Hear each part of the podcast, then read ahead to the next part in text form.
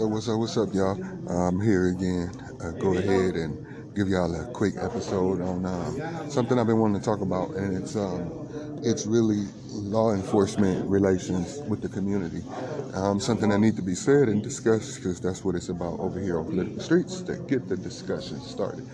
Um, this is really designed to speak to people, most important, most importantly, to address the um, relationship between law enforcement and the community, basically mostly urban communities, um, but but mostly all communities. And it's really to sum it up, um, until law enforcement um, eliminates the code of silence or the blue line where they protect each other before they protect the community, we can never have trust in law enforcement.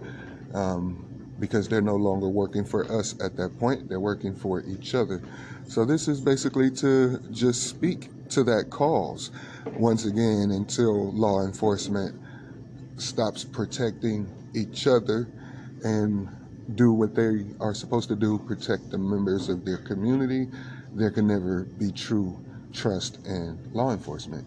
And um, I say that because I am a firm believer that there's no such thing of a good cop because um, when it's all said and done, if you can witness another cop do something wrong and you don't intervene and you let that slide, you are as guilty as that cop. So, as bad as that cop is, you're in the same boat. And we all know no cop has ever arrested another cop um, without it being some major breaking news and they're just toxic now and now the whole force will turn on you. Other than that, they stick together like a gang. I always felt law enforcement was the biggest gang in the community. They were the biggest, baddest, strongest gang because their mentality is of a gang.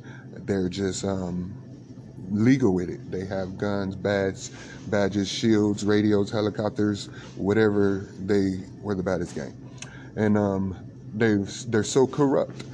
And like I said, because they are a gang mentality and they're authorized to monitor our communities, um, I the key is I believe that we have as people we have an obligation to hold law enforcement and the government to the highest levels of scrutiny. They must be scrutinized to the highest levels because these are the people who protect your communities, make laws. They should be scrutinized more than anyone.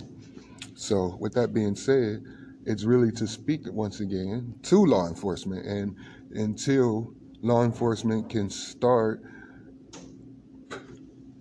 policing themselves, they can't police our community. So, I'm going to just cut it off here real quick. It's just a quick topic discussion on police relations in our communities and how something needs to be done about it once again.